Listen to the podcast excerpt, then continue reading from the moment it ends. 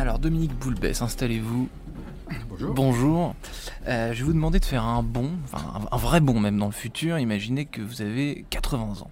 Qu'est-ce que vous aimeriez faire euh, de votre vie à 80 ans? Vous serez où? Euh, Qu'est-ce qui se passera pour vous à, ce- à cet âge euh, Cet âge quand même encore assez lointain, faut, faut- faut bien le dire? Pas si lointain que ça. euh, 80 ans, ma foi, c'est dans 25 ans. Alors, qu'est-ce que je ferai à 25 ans? Eh bien, écoutez, j'espère que j'aurai des petits-enfants. Et j'espère que je vivrai à domicile euh, et que je verrai ma famille le plus longtemps possible. Hmm. Je crois que la source du bonheur, elle est vraiment là.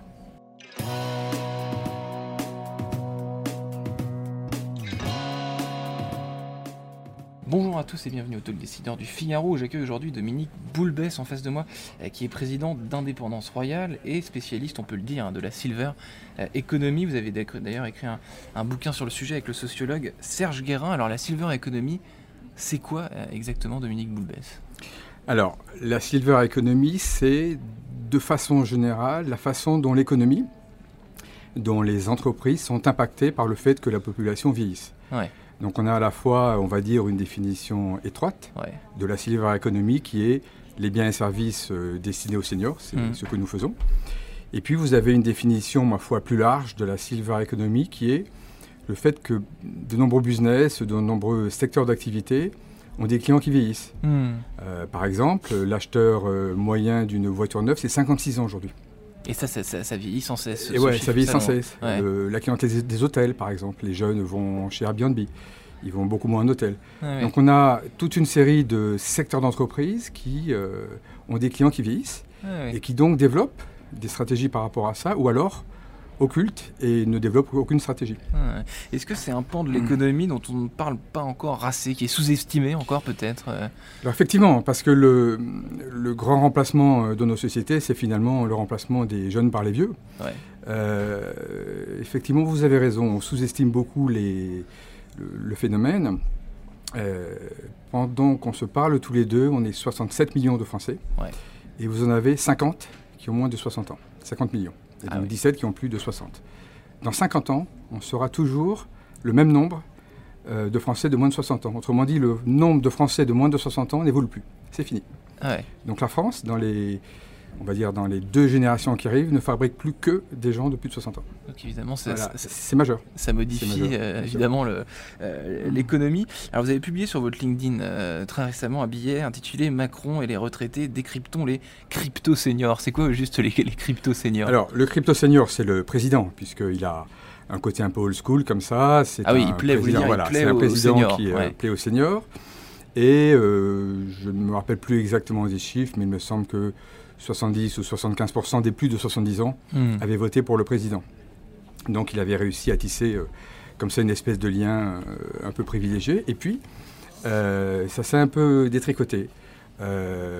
Les pensions de retraite n'ont pas été rev- revalorisées, la CSG a été augmentée. Donc il y a eu Hmm. toute une série de signes, de signaux faibles qui ont fait que cette espèce de lien privilégié qu'avait le président avec les Français s'est euh, détissé un peu. C'est un petit peu ici. Donc on ne sait pas ce que le président Macron fera quand il aura 80 ans. Si je vais lui poser la même, questions que je, lui ai- que je vous ai posées tout à l'heure. J'ai dit tout à l'heure, vous êtes président d'Indépendance Royale, euh, qui est leader sur le marché des équipements pour la mobilité des seniors à leur domicile, hein, euh, exclusivement. Est-ce que euh, euh, c'est un marché qui va continuer à croître, du coup, j'imagine, dans les, dans, dans les prochaines années? Alors oui, on a aujourd'hui euh, 22% de la population qui a euh, plus de 60 ans. Dans quelques années, ça sera un tiers. Ouais. D'accord?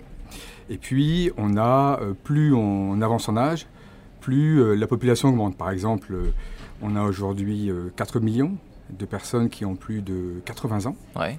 Dans 30 ans, ça sera 9 millions. Hmm. Ça veut dire que la population augmente.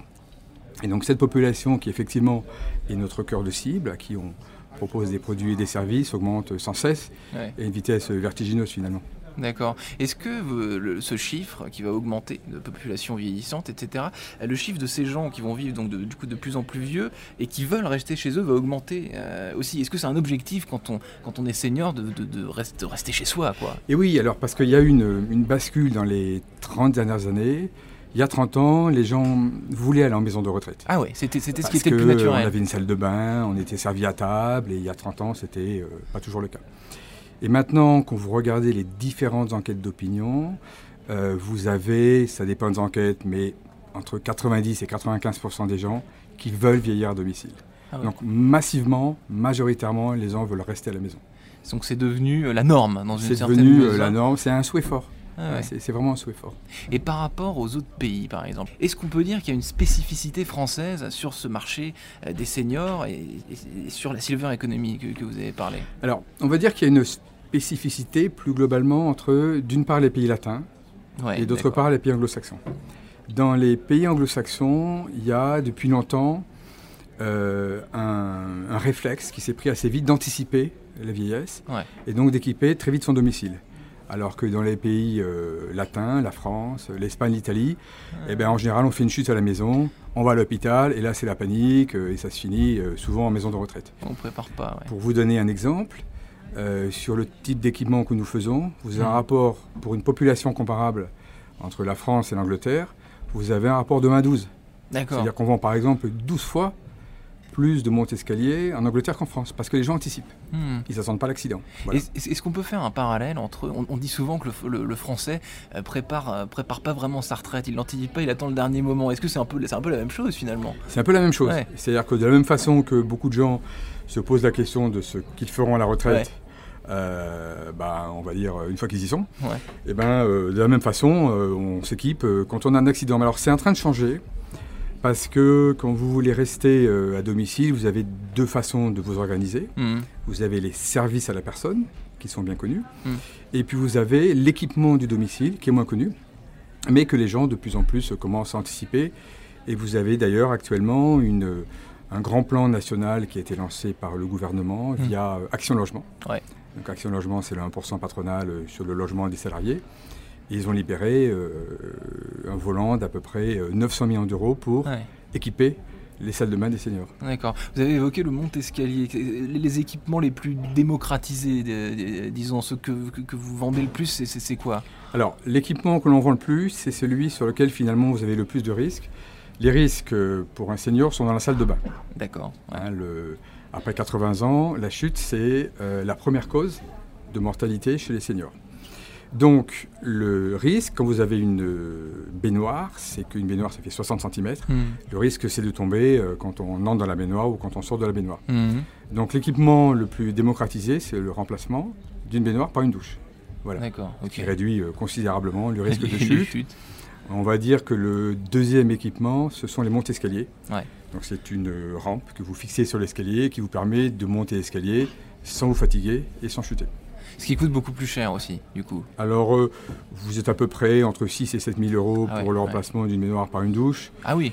Et pour un monte-escalier droit, 3 4 000 euros. Et si c'est un monte-escalier court, vous êtes dans les 8 ou 9 000 euros. D'accord. Parce que ce sont des équipements qui sont faits euh, sur mesure. Ouais, dernière question, euh, Dominique Boulbès, la place de l'innovation euh, dans tout ça, de- du digital, de la tech, de la tech, c'est c'est quoi? Est-ce que c'est quelque chose de, de très présent dans, dans les, dans les équipements qui vont venir, peut-être qui ne sont pas encore là? Oui, bien sûr, parce que le maître mot, c'est c'est un peu le, le fait de mettre de l'intelligence finalement dans les équipements. Ouais. Si je prends l'exemple d'un équipement comme la téléassistance, Ouais. vous aviez jusqu'à présent, enfin jusqu'à ces dernières années, des équipements de téléassistance passifs. Hum C'est-à-dire que la personne âgée, si elle avait un problème, devait appuyer sur un bouton.